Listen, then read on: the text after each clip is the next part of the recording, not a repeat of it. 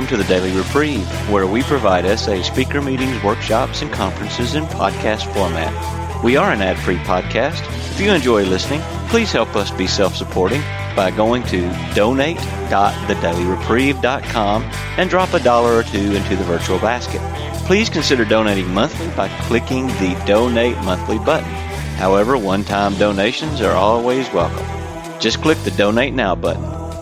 Now, without further ado, this episode of the Daily Reprieve.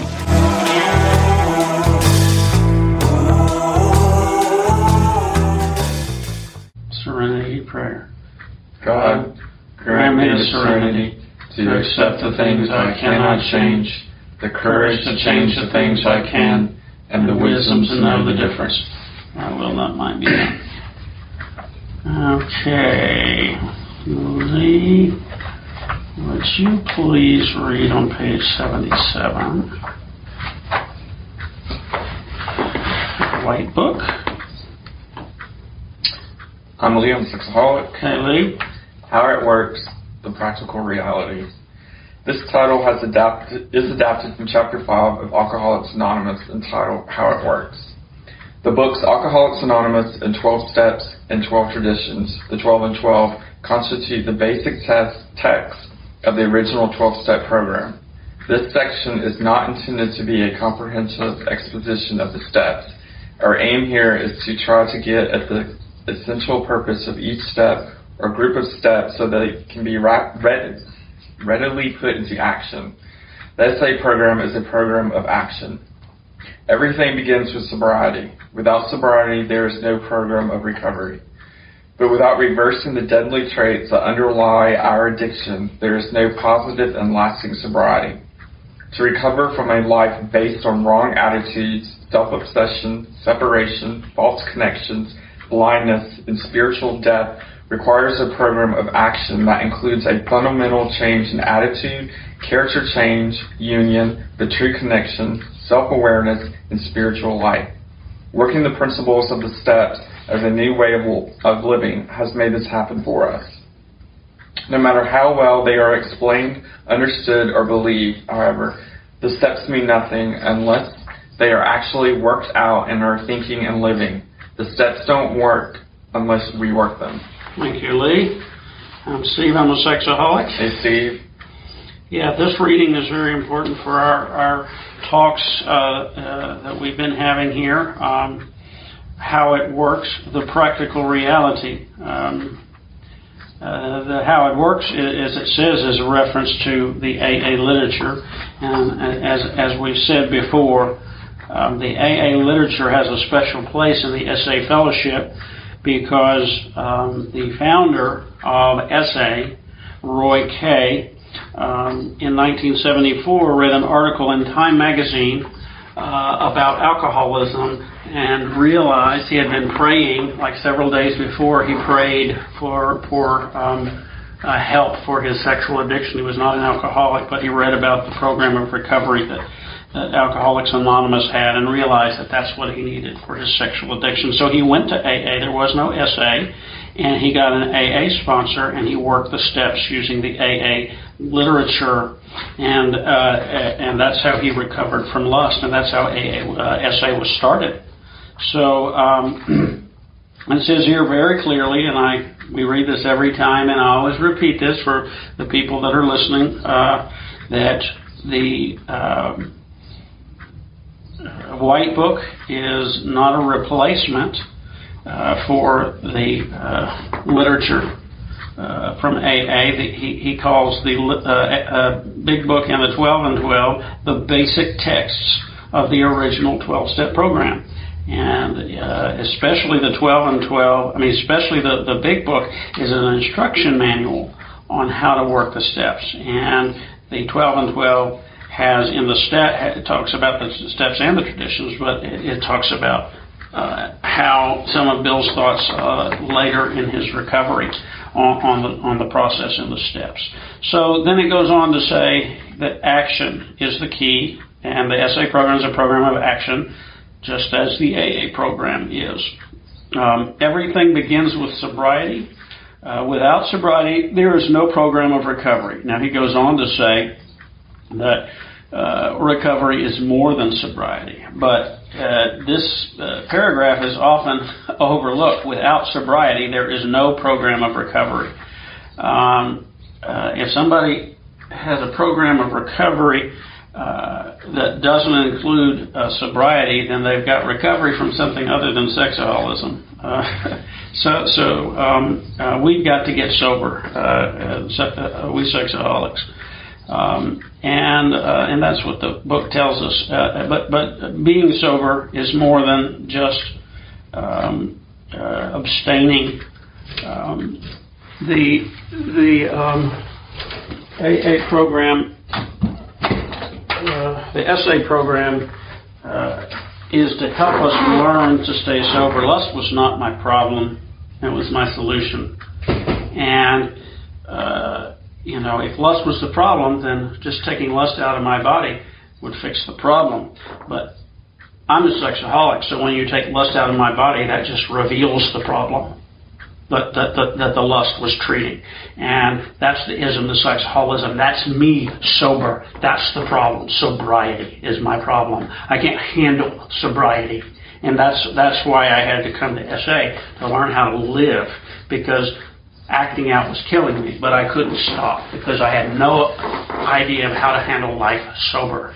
And so um, this is telling us that we've got to have a fundamental change, what the big book calls a complete psychic change, or a spiritual experience, or an awakening, true connection, he calls it here, fundamental change in attitude, um, and so forth, a spiritual life, a, a spiritual basis for living.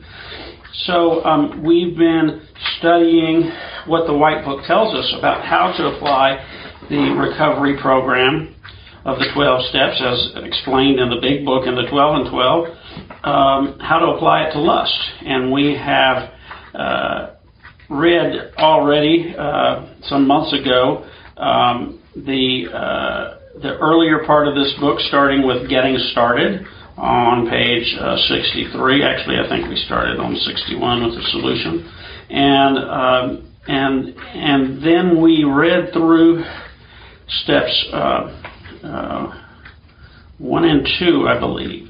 But we at, at, step three, rather than continuing to step three, we've jumped back to the um, uh, the 18 uh, wheeler, and we've been through the 18 wheeler, and right now we're up to item 15. So we've got about four items to go. And once we're finished with that, we're going to go back to step three, and then we're going to look at what the white book says about step three, and we're going to uh, look at it in conjunction with what the big book says, which is where the instructions are. So, um, anyway, um, let's go to item number 15. Uh, Lee, do you want to Read, read for that. Read for us. 15. Recognize and feed your hunger for God. As I came into another stage of awareness, I began to sense that my most basic drive was neither sex nor power nor whatever but my spiritual hunger, my God drive, the need for God Himself. It seems what I'm really looking for in these visual drinking bouts with lust as I walk down the glamorous avenues of the world is a connection. What I really want is to make the big C with the source of my life. and in my illness, woman is the source of my being, my God. Lust deceives me into believing that is what I cannot live without, when it is really God I cannot live without. Thus, another technique I use successfully in the moment of temptation is to ask, before turning the head and drinking, Whatever it is I'm looking for now, let me please find it in you. That is a very important prayer. Again and again and again. With every person I'm attracted to, the prayer goes up. It works for me. And what better way to take the 11th step? This principle of displacement works for all my negative emotions. I feel the place that lust or resentment or fear or judging another would take in my mind with the presence of God. Substitute the real for the unreal. I reach out for God in that situation. It helps to close my eyes while doing this. Okay. Now this is very similar uh, to to. Uh, have you heard of Emmett Fox? No. Emmett Fox was a uh, early 20th century uh, uh, uh, writer and um, I guess speaker. Um, I wouldn't call him a preacher so much, but he did talk about spirituality. Um, and he wrote a book called The Sermon on the Mount that was very much read by the early members of AA. Um, and he had another little uh, resource called the Golden Key, which is a little booklet that's quite good, and it really um, takes this very same principle. Uh, it, you know, it, whatever the problem is, focus on God instead. That's the solution to every problem. And he shows like a five-page pamphlet. He shows a way to apply it, how to practically apply it. But if I'm willing to use that, it really works. You know, it'll get me through anything without me needing to take a drink or, or act out. So um, anyway, that this this uh, technique is rooted in the in the uh, the history of, of, of, the twelve steps. Um, do you have any experience? Is this a prayer that you use regularly? Whatever it is in you, whatever it is I'm looking for in that person, place, or thing. No, uh, to be honest, I mean, I have it. I had it underlined in my book, but I've never used it. I've always relied on the one of um, asking God to, you know, bestow good blessings on that person, but never, never asking for this, but finding it in God. I highly recommend it. Um, one thing that that um, may help if you if you if you you know uh, want to try this and, and don't aren't remembering um, is to put a rubber band on your wrist and you know lightly snap the rubber band when a lust thought comes and say this prayer and you lightly snap it not to damage yourself it's not a punishment but it's it's a reminder of the pain that lust will cause you lust is enticing you by making you think that you're going to get something good if you pursue lust. But this is a lie. It's like a fish. It's like it's like a fish seeing a worm on a hook. The worm is attractive to the fish. It looks like a tasty meal, but it's not a tasty meal. It's a trip to the fisherman's frying pan. And we are no smarter than the fish. In fact, the fish probably do, doesn't get a second chance most of the time. We we always fall for this. Uh, when we're you know on our unaided will, we eventually give in and fall for the same trick again. You know, maybe it's a different looking, it's a different colored worm or something. You know, or it has you know uh, more rings on it or something you know, it's it's like um, we we we our our brain causes us to get suckered time and time again, and this prayer helps turn the actual lust thought into a signal to take a program action. It, it, helps me seek God. My disease doesn't want me seeking God.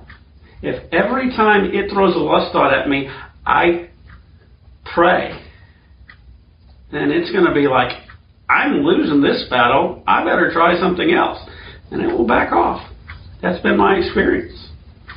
You know, it's like, I better slow down here. If I keep coming at him, you know, with all these ideas, then he's just, I'm just helping, I'm just helping the enemy here. Yeah. So, so, um, um, it's, it's very powerful.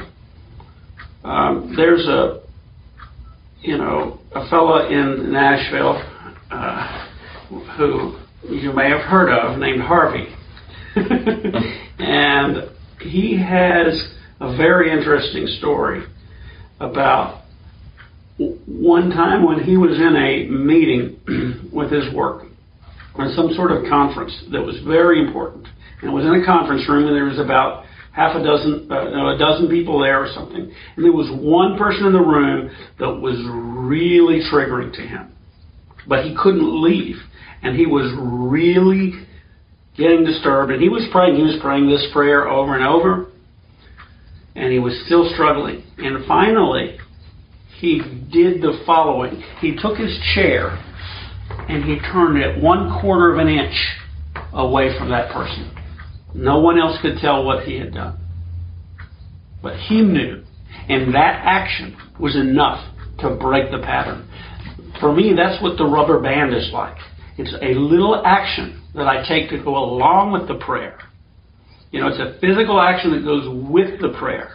Now, sometimes I need to do something more. Like if I if I have a similar situation and I don't have to be in that meeting, I can get up and walk out. You know, and he could have if it, if it was urgent, but but it would have been very costly to him and his you know work situation to, to leave that meeting. You know, and I, I bet you he would have paid it if he had to. But the but the point is is that action. It's a program of action. So saying the prayer is is an action, and it's a good action. But prayer, I heard a speaker talk about prayer having a prayer with legs. You know, meaning, you know, you, you, you say something with your mouth, but then your feet have to go in the same direction as the prayer.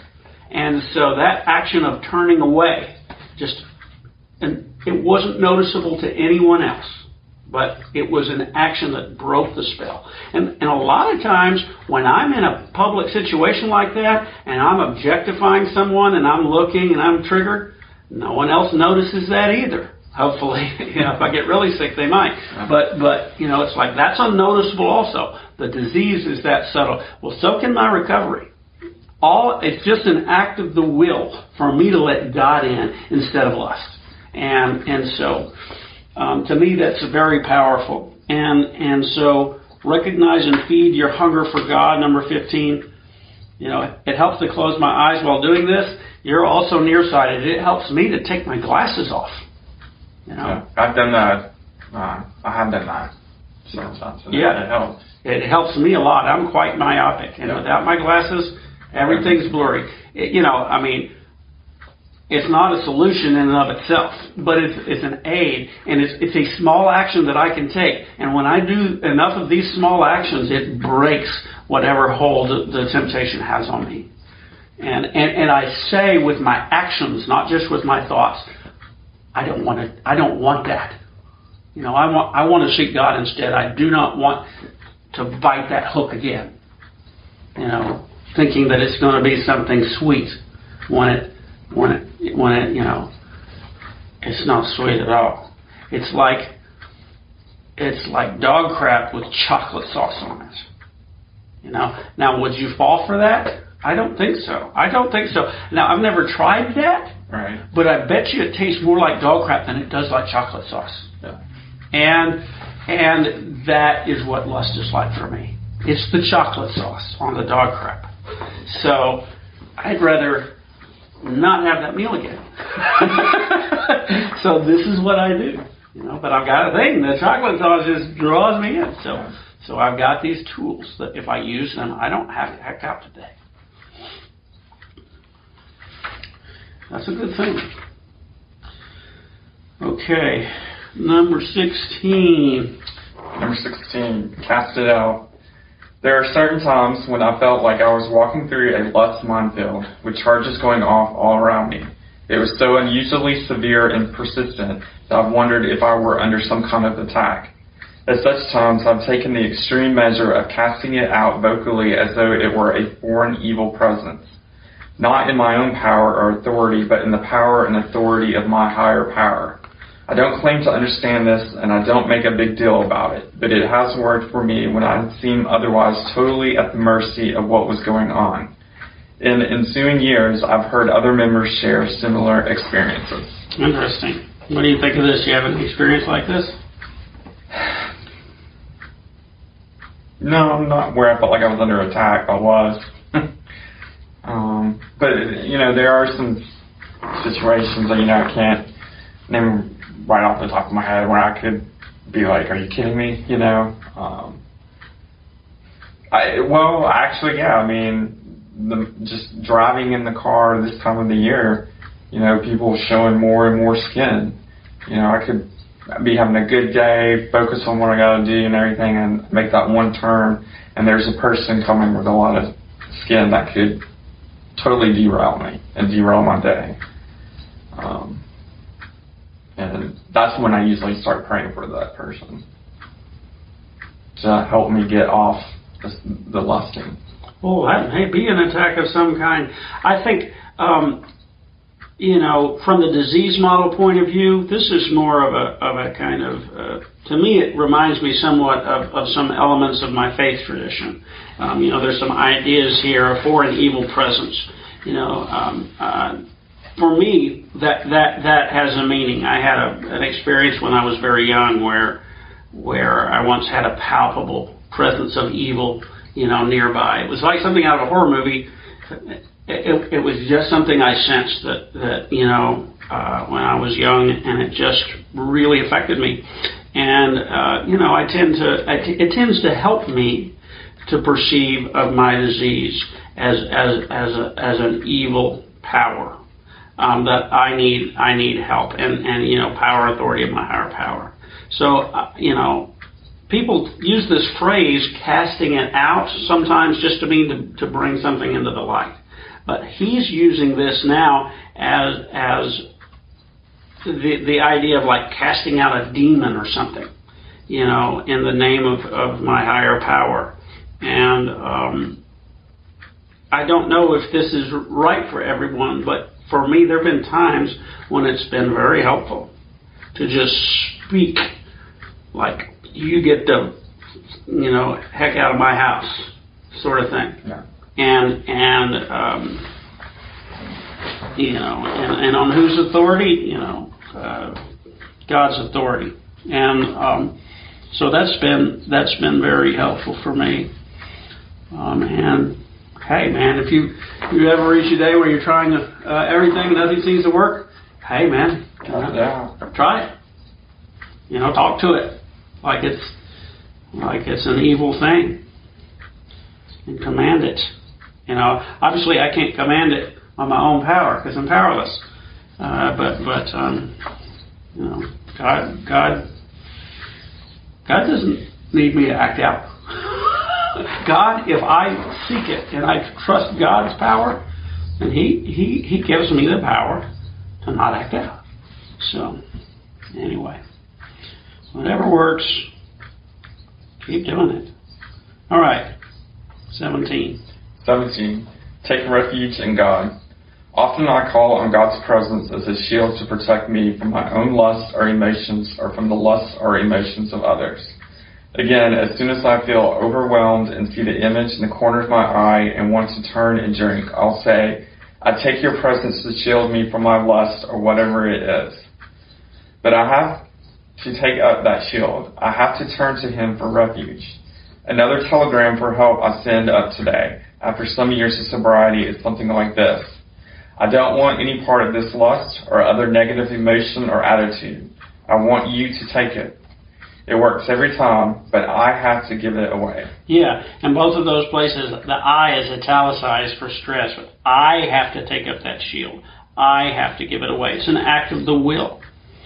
And um, you know, when I'm willing, when I when I make that um, uh, when I make that uh, statement, you know, from my my own will, that then you know, God's help is there for me. I have you know I have to turn to Him for refuge. That refuge is there if I turn to it. Um, the um, I had a sponsor recently, and we had a talk about this, and it was a good talk. But he was he was saying, you know, I really want to act out. And I was like, you know, he, he's been sober uh, just just had a year uh, uh, last week, and and but but a few months ago he was he was have he was struggling, and, and, and you know he was having these thoughts, and gosh, you know, I really want to act out. He was telling me, and I say, and I said to him, you know Actually, you don't. Your disease wants you to. And that's what you're feeling. And if you identify with that disease and say, that's me, then you are eventually going to act out. But that's not the real you. If that was who you really are, it wouldn't be killing you inside to do it.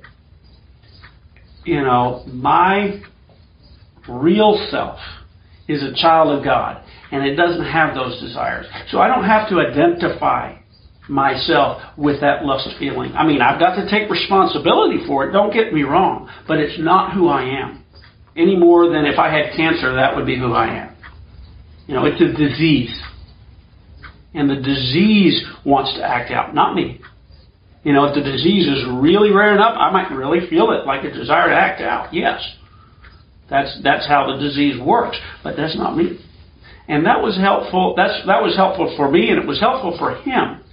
You know, because if I say I want to do this, I want to do this sick act. You know, well, maybe it, it, it, I may not think it's sick. You know, there are some things that are socially acceptable or whatever, uh, but are still unhealthy for me. But but you know many of the things that I uh, you know my lust many of the places my lust takes me is beyond the bounds of what of what's acceptable, and those things are um, you know very shameful for me. But I have learned that they're not who I am. I don't have to identify myself with that behavior. You know that that's that's me betraying myself not fulfilling myself. That's not my true self. And so that's helpful for me. That that takes away the power of me feeling like this is who I really am, so why don't I just do it? No. No, this is who I'm not. And that's a really good reason to, to do go to any length to not do it. Yeah. And so that helps me a lot. Um, yeah. Taking refuge in God. God's presence as a shield. See, there are times where I use this t- terminology very vividly um, uh, and imagine the shield. Uh, I, I use fantasy to act out of my disease. If I if I am seeking God, I can use it in my you know in my defense from the disease. Uh, this is what you know, this is uh, a promise from God for me that His presence is a shield to protect me.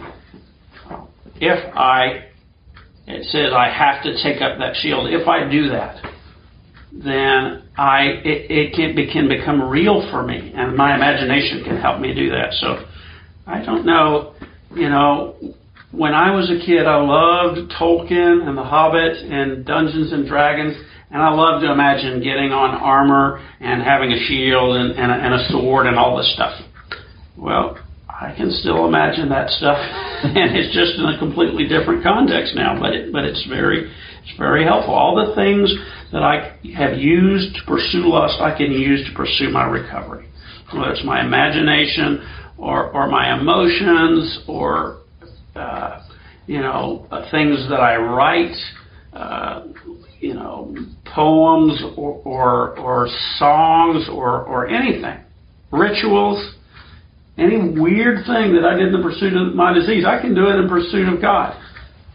And it, and it, and it fuels my recovery ever, ever as much as it did, you know, my disease. So anyway, I use whatever I, I can to, uh, you know, give my prayers legs. Okay. Number 18, last one. 18. Look lust in the eye. Now I'm, now I'm also discovering a new way of dealing with the day's temptations so they won't come back and hit me in my dreams. I've noticed that instead of true surrender, I, I can sometimes, during the day, push lust down out of sight by sheer willpower. There have been times after doing this when lust has later resurfaced in erotic dreams in such a way that I knew I could act out sexually in my sleep without even touching myself and knowing I had the choice. How super powerful those temptations are, and scary. They get your attention. I've had enough of those close calls to, to take preventative action just before going to sleep, I deliberately recall to my mind's eyes each lust temptation that struck with me during the day, looking that person full in the face. I bring each person to the light before God as I surrender, admitting my powerlessness over lust. I say, You know my heart, how I really want to lust. I send it away to you. Come be victorious over my lust. I do not want any of it, conscious or subconscious. I want you to bear it for me.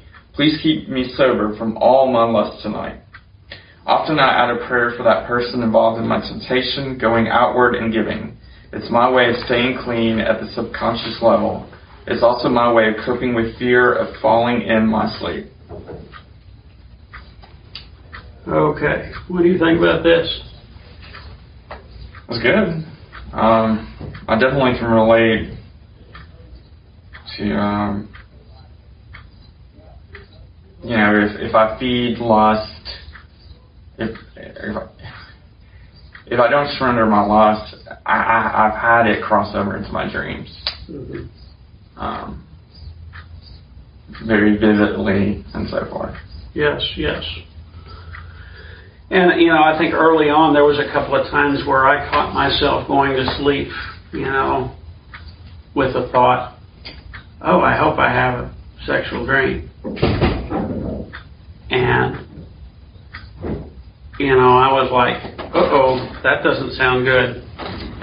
So, anyway, but, but there has been some people who've interpreted this as meaning that if I have a wet dream, then I need to reset my sobriety. And that is not that is not the the way that, that you know the majority of people that I know interpret this. I, I know a man who's been sober over 30 years, and he um, struggled with this early on and was actually really worried. Um, and he called an old timer when he was, you know, a fellow who was in the fellowship who's no longer alive, a fellow named Jess L and, and he talked to this fella, to Jess, and I think it was Jess he talked to. Anyway, he talked to an old timer, uh, and and the old timer told him, you know, these dreams are are about your recovery, not your disease, and and it was very helpful to him. I I didn't have sexual dreams when I was acting out all the time. I never had a wet dream. You know, they didn't start until I got sober. and and they do not follow the pattern of an addiction. An addiction is something that uh, you know when when I try to satisfy an appetite, the appetite increases rather than decreases. A normal healthy appetite, like I'm thirsty, I want water, I drink water, the appetite decreases. That's how appetites are naturally supposed to function. Now when they are deranged, or when you're, you're, you're taking something in that's unhealthy, like if you drink salt water, it will actually deplete your water and increase your thirst. So it, it, it, it increases your thirst. It's, it, that's, that's the same thing that lust does, or an addictive substance. If I do it, then I want more, not less. I don't have any feeling of satisfaction. Um, and, and, and so it goes out of control. I have not found that. If I have a wet dream, I don't suddenly have two wet dreams the next night, and then you know it, it doesn't it doesn't get out of control. It's like something physiological happens, and then you know a few months later it happens again. And and so for me, but but it's quite a different matter if I'm going to sleep with this intent or this desire to have a sexual dream. I mean, and I think this I've, I've really got to watch out for that kind of thing.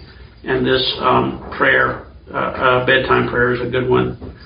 Um, so, anyway, um, you know, keep me sober from all my lust tonight. And I don't pray that exactly usually, but I ask for protection from lust while I'm asleep. So that's a good prayer to say at bedtime. Um, so how you doing, Lauren? You want to check in? Just happy to be here. You've just come in from out of town. Do you want to share anything about uh, SA International since you've been traveling afar?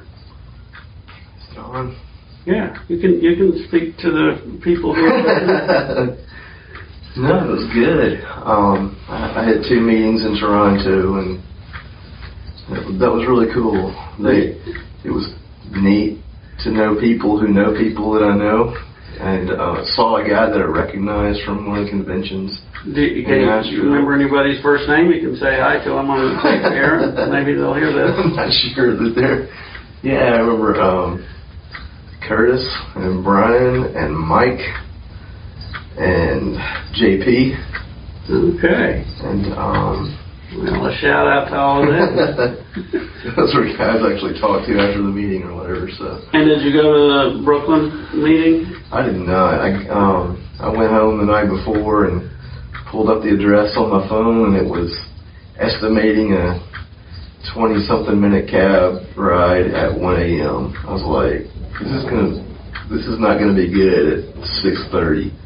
or Six thirty would have been okay. It might have been. I just, well, it would have been okay if I wanted to drop sixty dollars or something like that on cab fare, something like. I don't know. Yeah, I don't know what they are nowadays, but I had did you did you talk to Doug? No, Okay. no. Well, anyway, we'll we'll see him when he comes to Memphis. Yeah, I'll have to. Well, have to make it hello to Dove if you're listening. So, or if you're a friend of Dove's, please tell him we said hi down here in Memphis.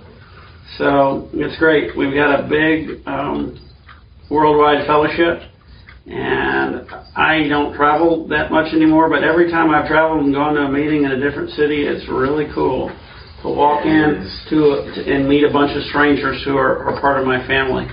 yeah. It is. They're- They're already friends. I don't I haven't even met them yet. So Yeah. Yeah, it's a pretty quick bond when they're somebody was somebody in their cheer was talking about Bill S. And I don't know if that was because I was in the meeting and they knew I was from the area or if they had had Bill S up there for a marathon. in Toronto. Yeah. Yeah, yeah, that was a Um, month or two ago. Yeah. It was recent. And it's like, hey, I know that guy.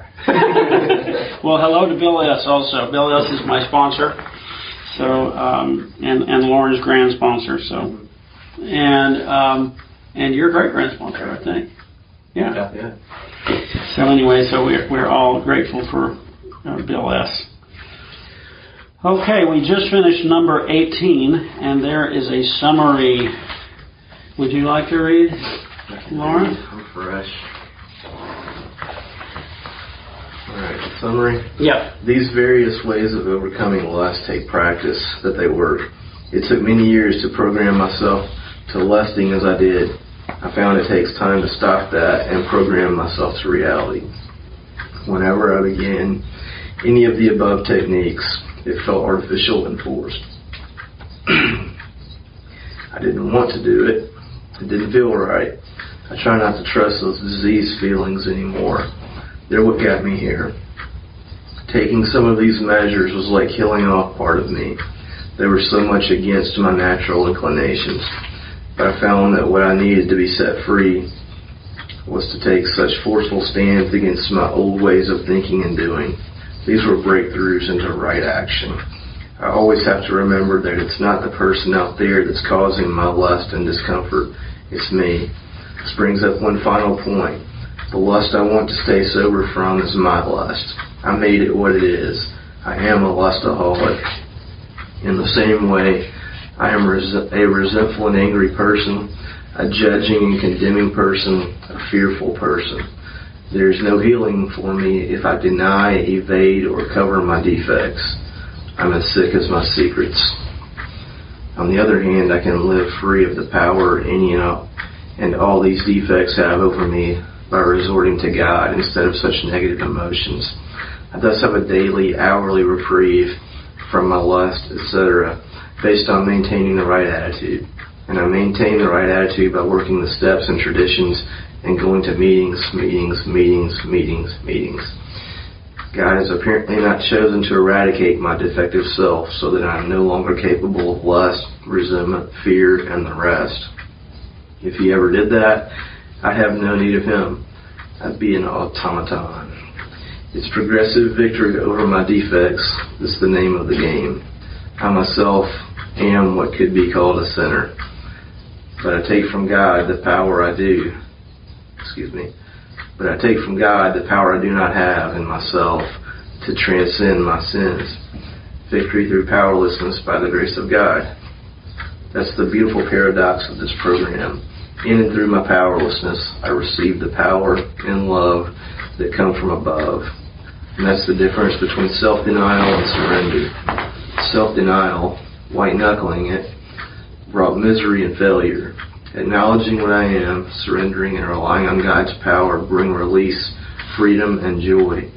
Recovery is an inside job. The above list of suggestion, suggestions on overcoming lust will be forever incomplete, as will the experiences reflected in this book. Everyone who stays sober and grows in recovery will add to our collective experience what works for them. Our lives, such as they are, are the real book, known and read of all men.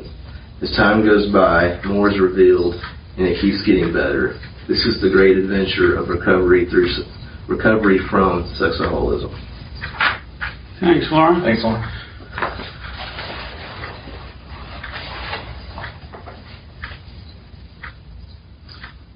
Lauren. Warren Sexaholic. Lauren. I like the way he says that it took many years to program myself to lusting as I did. Mm-hmm. And it's, I mean, I totally relate to that. I just, I mean, it was like working out. I mean, I practiced that stuff and I sensitized and worked out those mental areas and emotional whatever.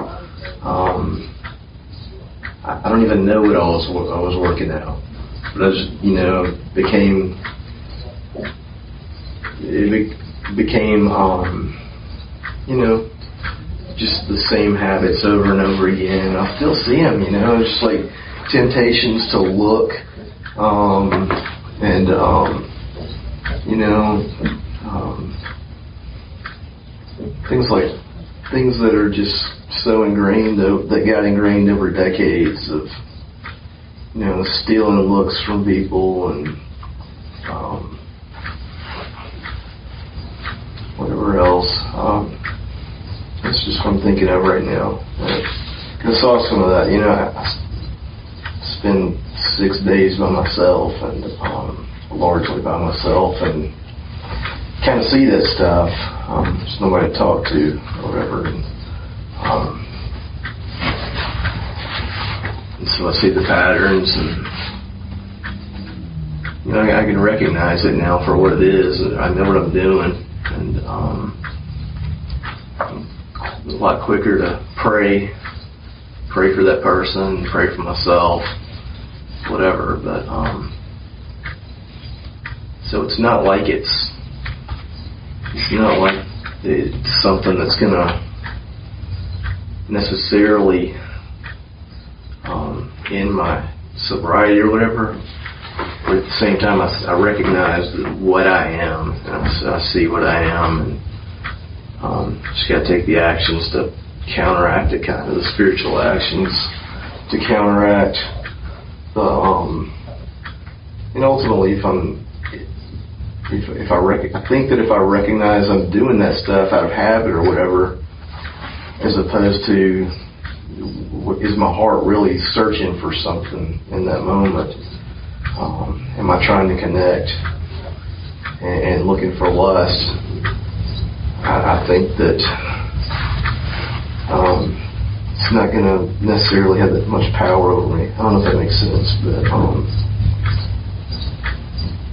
it's like I can I can still have these old habitual actions and it kind of be disconnected to some degree. A physical action that doesn't quite have that spiritual attachment that it used to, where I'm grasping, uh, you know, without that vampire energy that my lust um, always had associated with it. I don't know if that. Um, so I can, I guess, to go back to where you know it was basically saying programming. He, he programmed himself Yeah. to to take those actions, and so those actions aren't they just aren't gone yet. You know, um, even if I'm in a better spiritual place today, it's like they're still there, and so they don't have as much. They don't. If I find myself taking those actions of looking down some woman's shirt or something like that, you know, it's something that is like knee-jerk instinct um, reaction. If it's not quite um, I, I feel like I can take that action, and if I'm not um, spiritually in a bad place, you know, I can kind of recover from it pretty quickly. Um, but I know, when I get that lust hit too, if I, if because I, mean I can do that and there not be a lust hit associated with it. It's just like oh I just looked down the woman's shirt. I'm sorry, shouldn't have done that, and say a prayer for her and and move on. But there's you know in the past it would I would have wanted to look again or start undressing her or imagining you know what what I'd like to be doing with her or whatever. And, just a different spiritual and mental dynamic. Um, that was really long. I'm not sure if that. I'm not sure if I articulated that, but. Um, well, I think you were talking about the program for lust, and and you know, for me, um, you know, it's like that many years of programming myself to lusting as I did is what he said here. Mm-hmm. You know that to me it's like that. Those are grooves in a record. Yeah. And and if I don't, if I stay sober and I work the program for a while, then maybe those grooves don't get played and they fill up with dust. Uh, and you know, if I my needle wanders over there, then it just kind of skips off because there's so much dust. But I tell you, if they get in there you know they can they can grab sometimes uh, even with the dust and and if I let it hang there it's going to clear all of that dust out there and the groove is still going to be there. Yeah. you know now I've got I've, I've got after some time I start laying down new grooves it says it takes time to stop that and program myself to reality. So I got to lay down new grooves and that's where I want to keep my needle today you know in, in those grooves um, uh, but but there's still. I mean, I've been doing this for 14 years. I, I my my uh, sexaholism began when I was six years old, and I got sober uh, when I was 36. That's 30 years. So those 30 year old grooves are still a lot deeper than the recovery grooves are. Now I wanted to keep collecting dust, you know, and uh, but but and, and I agree that sometimes the old actions you know, will happen, and they do have less power today. You know, I, I don't think that I'm as close to the edge as I was, you know, uh, you know, during my first 30 days or my first six months. It would take, there would be more signals that I would have to cross if I went back to where I was. The thing is, though, I know I can go back. I have friends that had, uh, you know, decades of sobriety and then acted out again, and they have not been able to get sober again. I know one guy who had 25 years of sobriety. He acted out, and it's like three years, and he's not been able to get any any long-term sobriety since then. After 25 years, and uh, another friend who had 10 years, another friend who had eight years. Now, the friend who had eight years actually is is is uh, almost got a year again. He's really he's really come back, and so it, it proves you know if I act out after long term sobriety, it, it doesn't mean you know I, I'm I'm toast automatically. You know, uh, but you know it's cunning, baffling, and powerful, and and you know. I, I, you know, if I if I have stayed sober for 30 years one day, if I live long enough and I don't act out, that's going to happen. Uh, and if it does, then I can say, you know, my grooves for my recovery are as deep as the ones for my disease, and maybe I break even.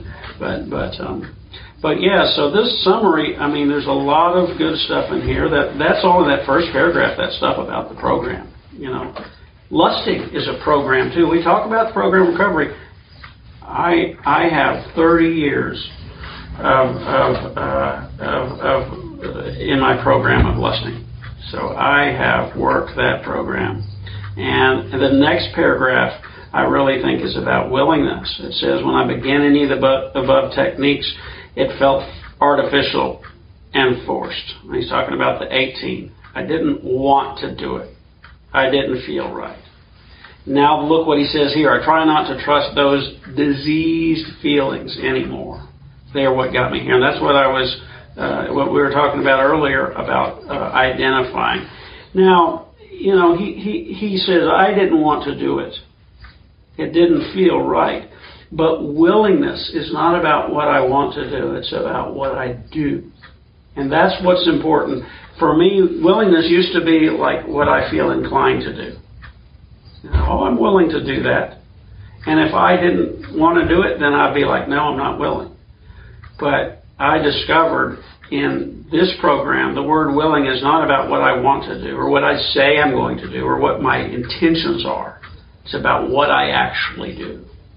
And, and that's what, what makes, makes this work you know, is this kind of willingness. And I think that's what he's talking about here. He's also talking about the diseased feelings are what didn't want to do it, about how it didn't feel right. It didn't feel right to my diseased feelings. That makes perfect sense.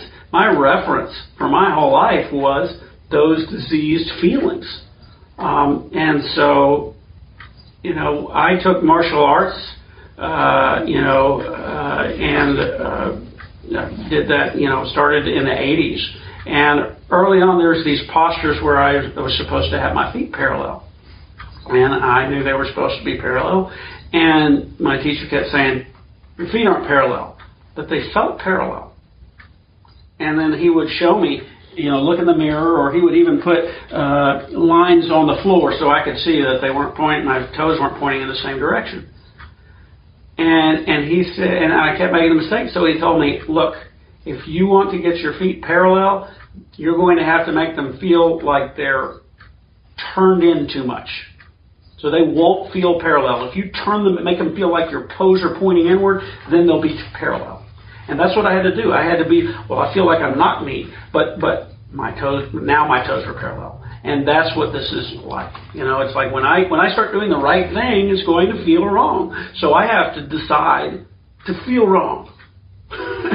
and, and and and then and then I you know I can take these actions and I know it's I, when it feels wrong I know it's right and if it feels right then I know it's wrong so that's what it was like he also talks about you know uh, that some of these measures were against my natural inclinations and again that sounds like that that's his nature to do the the, the old stuff. But I really think that in terms of, uh, you know, if you go to page 40 where he's talking about lust, he says it's an attitude demanding that a natural instinct serve unnatural desires. So he's he's saying over here that lust is n- unnatural. The natural instinct is is what's right the way it's supposed to be, and then lust is a perversion of that. And I think that's when he says my natural inclinations over on page 167, he, he's talking about his default inclinations in his disease. So, so um, in, in, anyway, after what we've just said, you know, it's like these are actually not my true nature, these inclinations. Anyway, that, that's that's that's for me. Also, he says on page 168, I maintain the right attitude by working the steps and traditions and going to meetings, meetings, meetings, meetings. And notice that he puts working the steps first. Now, this is a summary of this whole section called Overcoming Lust and Temptation. And if you go back over the 18 points, you'll see that there's kind of a pattern here. The first uh, few uh, uh, things are about the first step. You know, powerlessness. Admit, admit powerlessness. Stop feeding the obsession. Stop practicing the compulsion.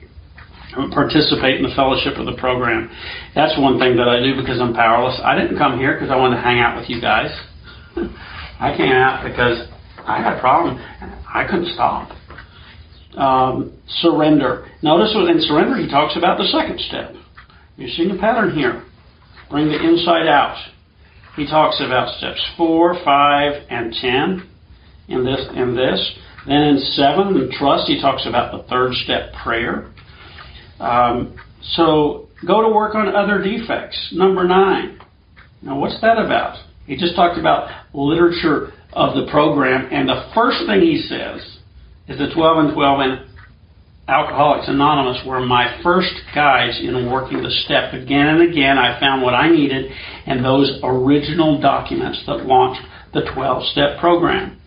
So, this is one of the many places in this book um, where they um, uh, uh, point out the importance of the AA literature. And here's a few more that I've got written down. I think that's what these are for. Um, uh, I'm just going to go ahead and read them here. Uh, we probably mentioned them in the past, but um, we have uh, page 77. We have page 126. We have page 161. We have page 109 and page 112. And you know, when we're talking about the program, we're talking about something we're betting our life on.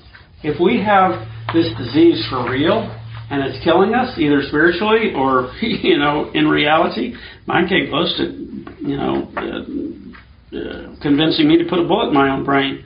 And uh, if, if that's what our disease is, then the program is, is what we're betting our life on. And the AA program is, is the best bet out there. Um, if you want to improvise, you know, you go right ahead. But um, uh, I'm going to do that with, with things that, that, that have, uh, you know, that are less risky. I'm just not that much of a gambler today. Um, so anyway, the point is, is that this, this is talking about working the steps. All these, all these things are about uh, either working the steps or applying the principles that are in the steps. Getting back um, uh, uh, more than I give, you know, or it says the measure I give is the measure I get back. Uh, my sponsor and I were, were saying actually, I've gotten back a lot more than I've given from the program. So, um, anyway, um, make friends in the program, get a sponsor. This is all about working the steps, carry the message of your recovery, practice taking the actions of love. And then the last five, and the last four, recognize and feed your hunger for God, cast it out, take refuge in God, look light in the eye, look lust in the eye. There's so many prayers in here. This is about God. And and and Sandy Beach once said that the AA program, there's only one solution for every problem. Every problem. The problem is more spiritual growth. I mean, the, the solution is more spiritual growth. Whatever the problem is, the solution is more spiritual growth. Get closer to God. And in Sandy Beach, you know, when he first came into the AA program, he was a little frustrated by this. He says, "Well, where's the step where I get five hundred dollars? I got to pay my landlord my rent money, or I'm going to get thrown out of the house. Where, what step do I?" You know, I say, "I got this problem. I'm going to get thrown out of my my uh, uh, house if I don't pay the rent." And people would say, "Oh, you need to say the Serenity Prayer, or you need to come to more meetings, or you need, you know, to say the the, the Prayer of Saint Francis, or you need to get get you know work with the sponsee or something." And, and he was like, that's not what I need. But later he realized that when he was drinking, he had one answer for every problem. What would he do if his landlord was fixing to throw him out? I think I'll have a drink.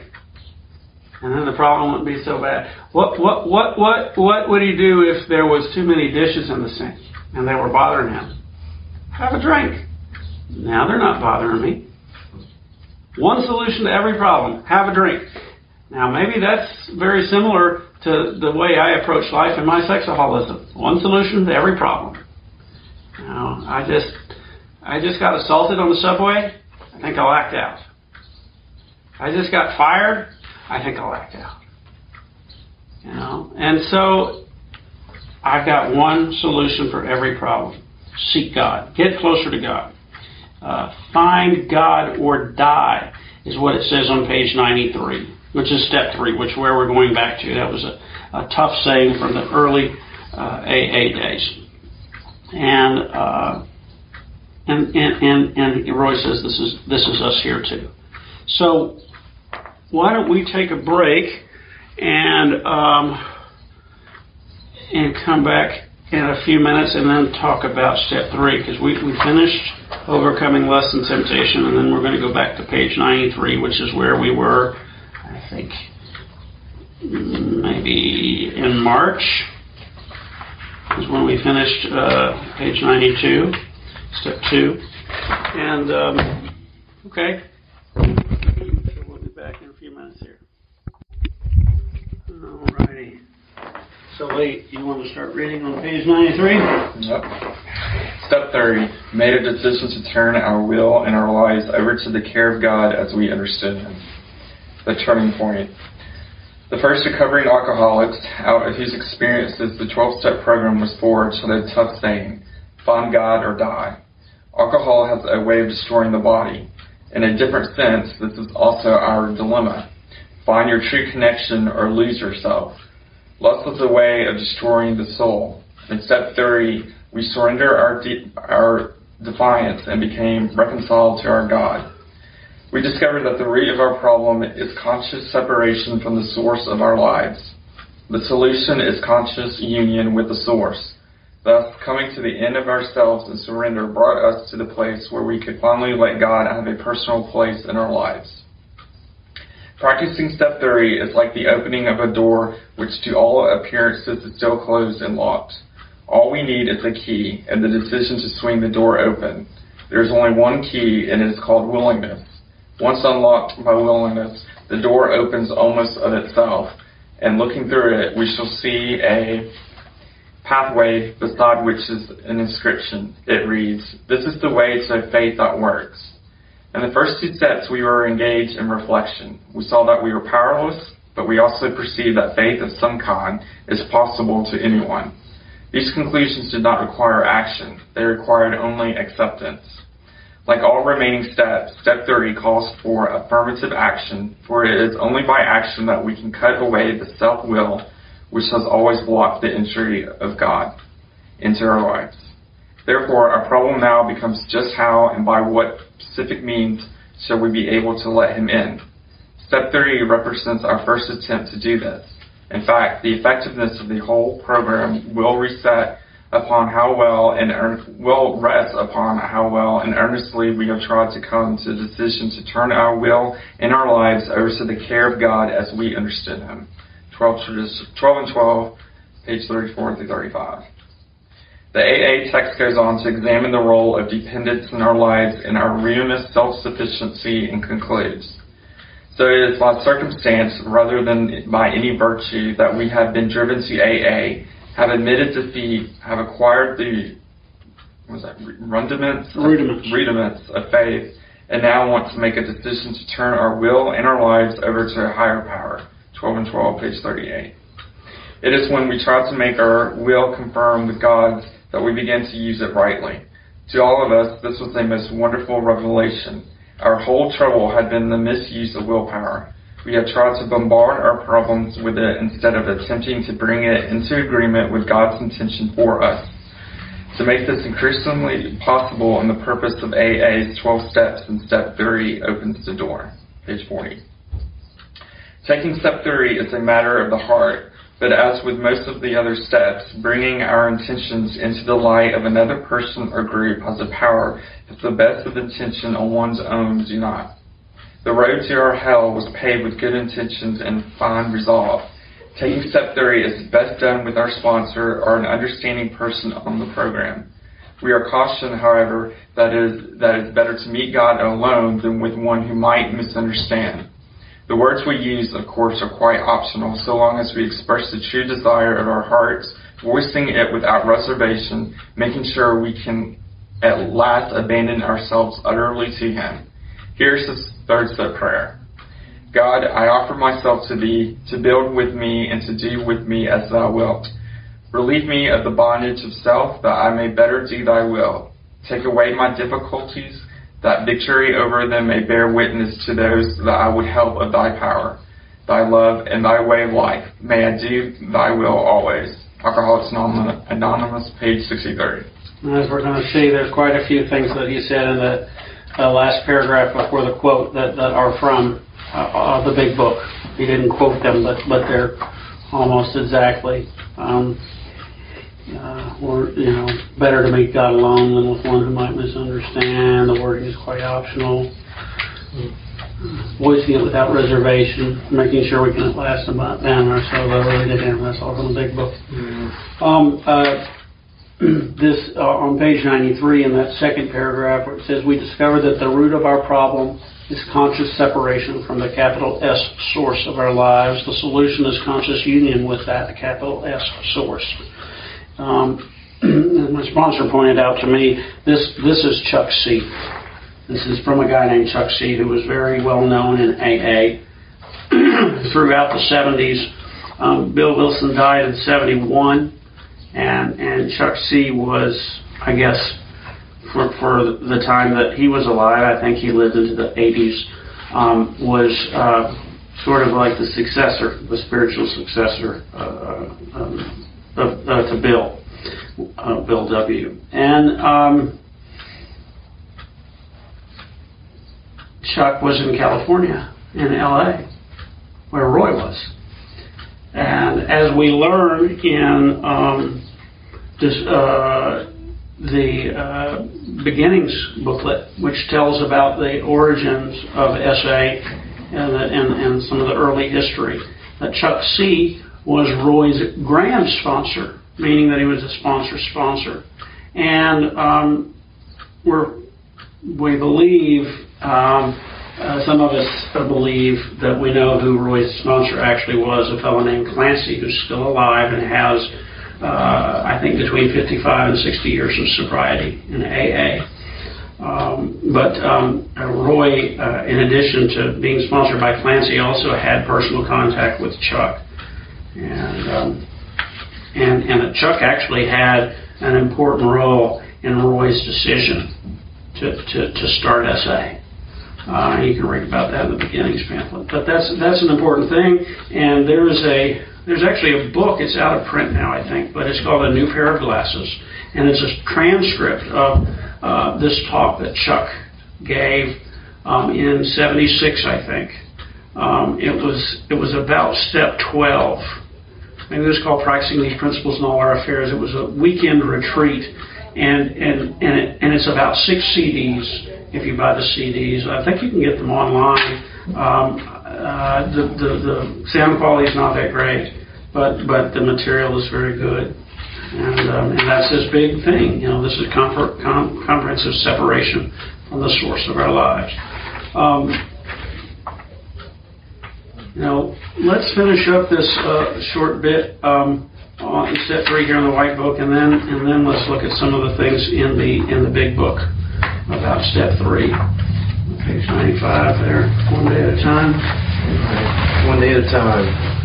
Once we've taken step three, it is easier to begin to practice it in our daily lives. In times of emotional disturbance or indecision, we can pause, ask for quiet, and in the stillness simply say, God, grant me the serenity to accept the things I cannot change, courage to change the things I can, and wisdom to know the difference. Thy will, not mine, be done. 12 and 12, page 41. We become able to transcend lust more and more by calling on God's power to expel the obsession, surrender temptation, and trust Him in all things. As we do this, we learn to begin each day with the same type of commitment asking God to keep us sober for just that day, one day at a time. This means we are learning to live without lust and really want to be free.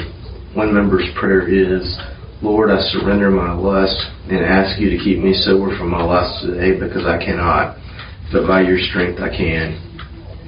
Many of us also, before going to sleep, surrender our lust again and ask to be kept free of it throughout the night we discovered we had to surrender the entire self, subconscious included, for lust had permeated our entire being.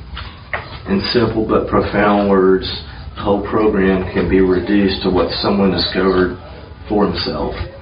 Without God, I can't. Without me, God won't. May you turn to Him now. That's another quote from the big book. Mm-hmm. May you turn to Him now. So, anyway, um, any any comments before we go over to the big book? I'm Lawrence, I saw it. Hey, Lawrence. Um, the part that was talking about willingness and, um, you know, this is the way to a faith that works. I don't, uh, I don't know, um, I don't think I was that willing when I came in. I wasn't, I was, but at the same time, I think I wanted to do one meeting a week when I came in.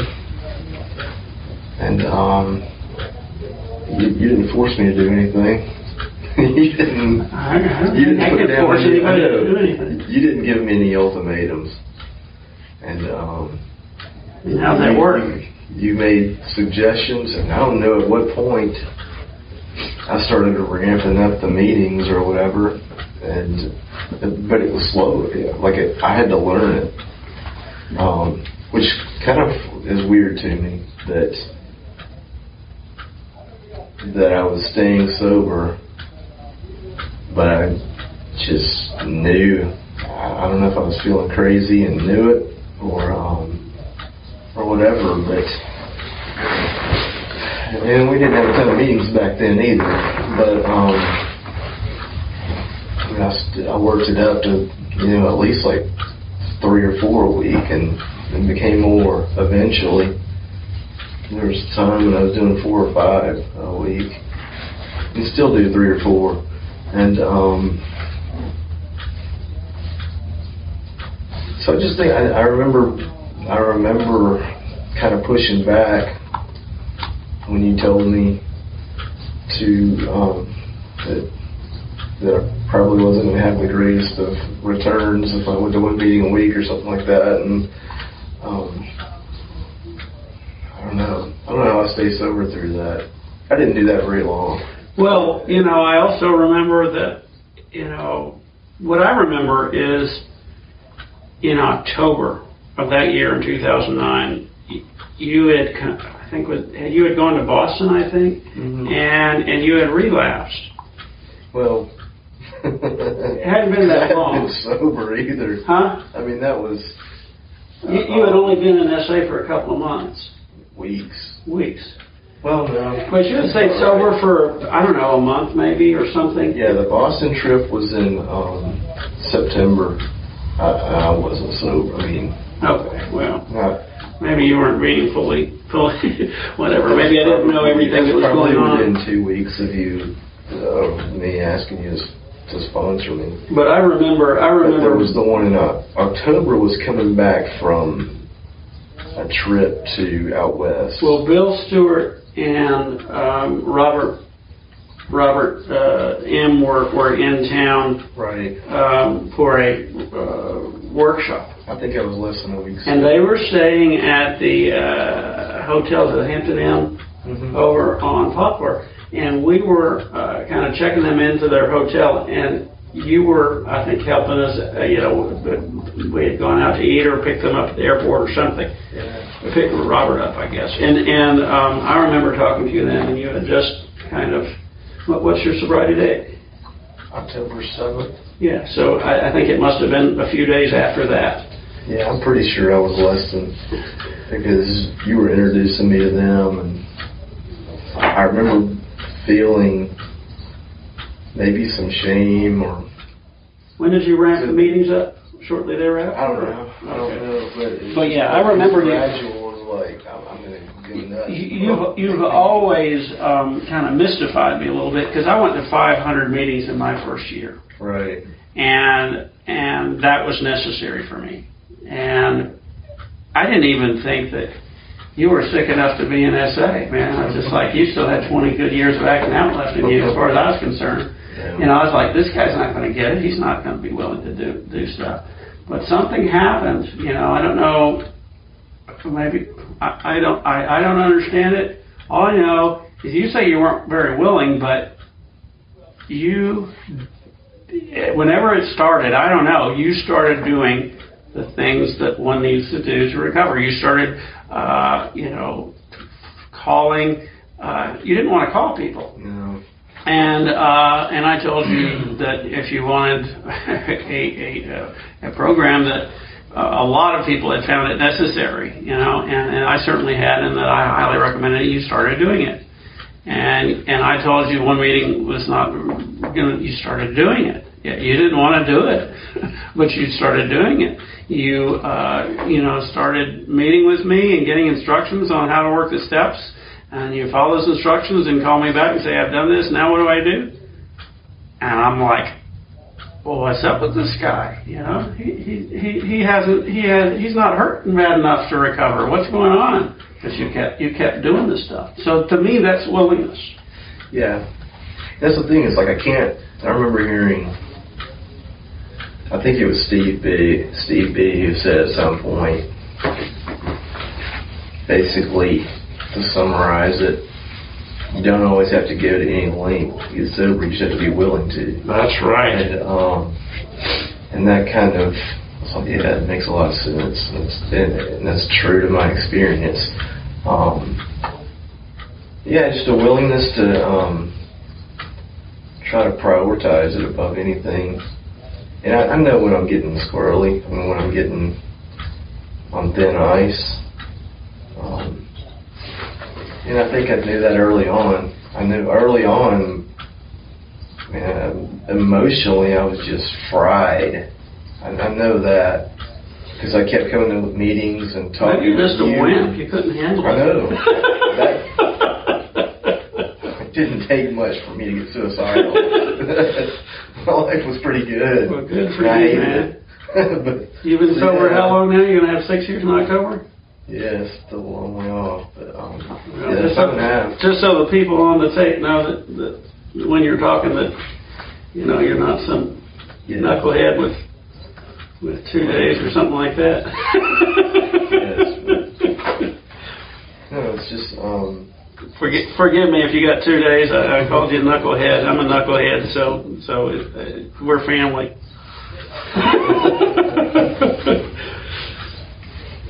But anyway, I just I think that's an interesting topic because I can't figure it out. You know, um, th- there's not much that makes sense to me. I've got other guys sponsor people and they can check all the boxes and do everything I ask them to and and, and something's not connecting or whatever. And um, they're probably not doing There- There's something in depth that's got to happen. Check checking the boxes. We can Yeah. check all the boxes and still avoid, you know. Let's see it. Yeah, there was. You mentioned something. There was something I read. The white book. Oh, just now you mean? Yeah. You read this part. Right. I think it just talked. To, yeah, it talks about this means we're learning to live without lust and really want to be free. And italic want is italicized. Yeah, And, um, true. And there's, I don't know. I don't know. I, I do think it's pretty miraculous. You know? Well, like- back on how much I struggled, and I think that was a lot of the emotional fragility going on in those early months too. Besides thawing out from lust and being numb for decades, but um, that whole thing of just it, was a shock. I mean, when I I couldn't go to very many meetings without realizing so much has got to change. And um, and in Toronto, they had a thing. Nothing has to change except everything. right. They, um, in Toronto, at one of their meetings, they had a, a poster that said, "Nothing changes if nothing changes." That's right. And um, it's like that is spot on. Anyway, the changes that I was willing to make seemed pretty subtle. The um, the ones that I can remember, making the phone calls was horrible at first, and I had to. I didn't have any bad experiences though, so it smoothed out pretty quickly. But um, I had my handful of guys that I would call on a regular basis that I was comfortable with, so that that made it pretty easy. But um, I have a sponsee who got sober without using phone calls. It's not because he wasn't willing to. It's because, you know, he, he, he followed the directions in the big book and he had a, a spiritual experience. He got close enough to God, you know. But I mean, th- I think this guy was never an isolator. He was always very outgoing. So I think he was I say- talking to a bunch of people.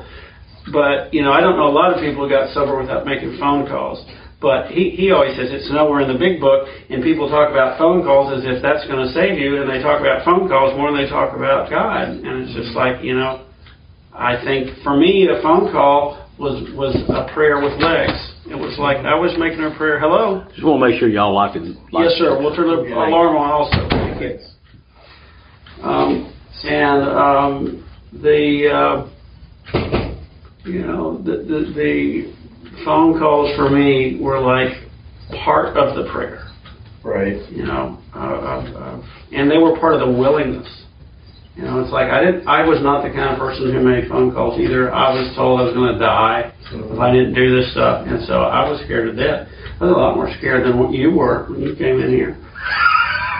My tail feathers were ablaze. Yeah. Yeah. Well, I don't know. I guess you were. I I, I shouldn't say that, but but I um, was. You you were. I'm always. Uh, that's that's. Um, that just shows how how little I know. But but it's like you were talking about how it's amazing. You know, my one of my old sponsors said, "I cannot explain it. I can only report it." Mhm. And that's what this is. You know, it's like it, it doesn't it doesn't seem possible to me. It seems surreal. But It also it really means- happened. going back to like what what had to change, and yeah, it's not the phone calls, but it's the bringing the inside out.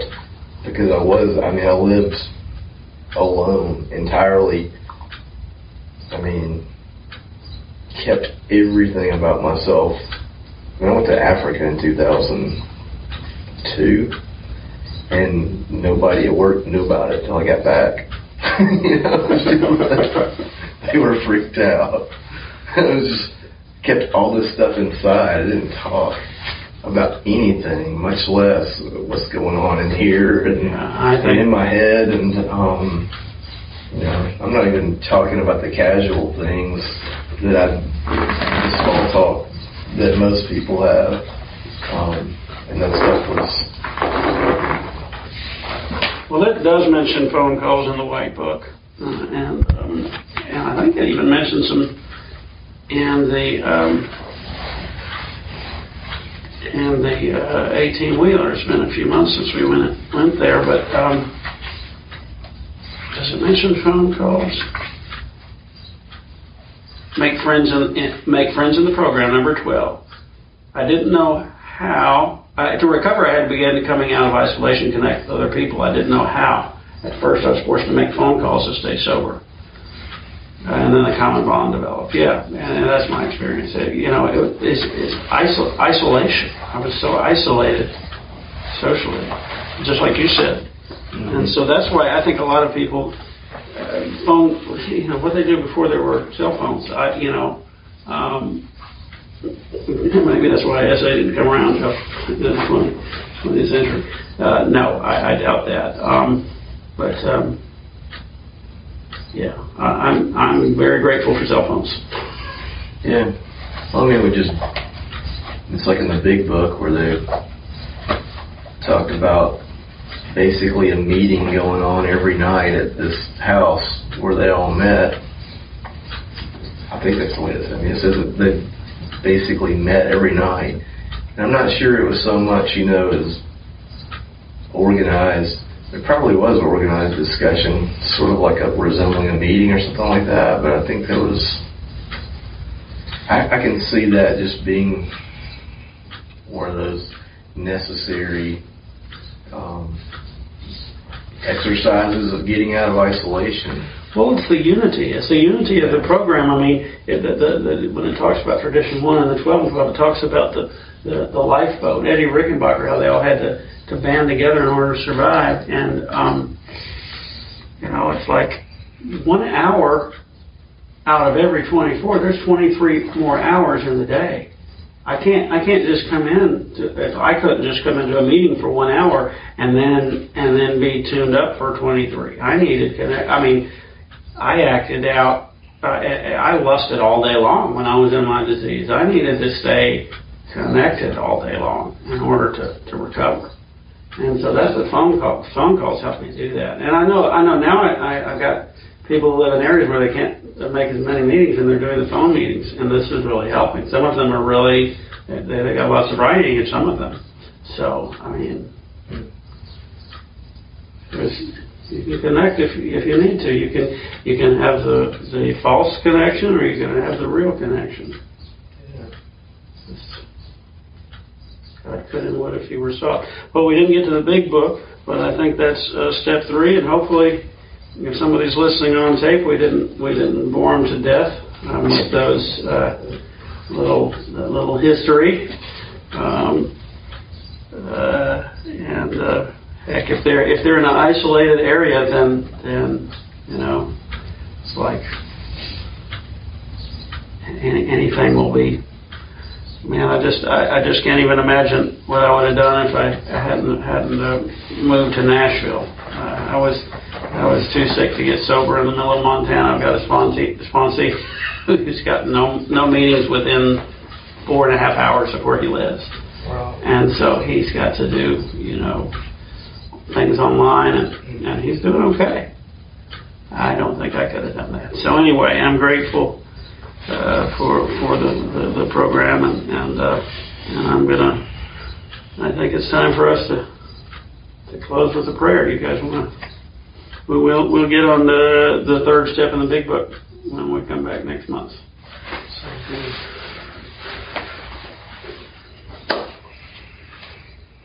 Lord's prayer. Our Father, who art in heaven, hallowed be thy name. Thy kingdom come, thy will be done, on earth as it is in heaven. Give us this day our daily bread, and forgive us our trespasses, as we forgive those who trespass against us. And lead us not into temptation, but deliver us from evil. For thine is the kingdom, the power, and the glory, forever and ever. Amen. Keep coming back. It works if you work it. Thank you. Yes, sir. Thank you.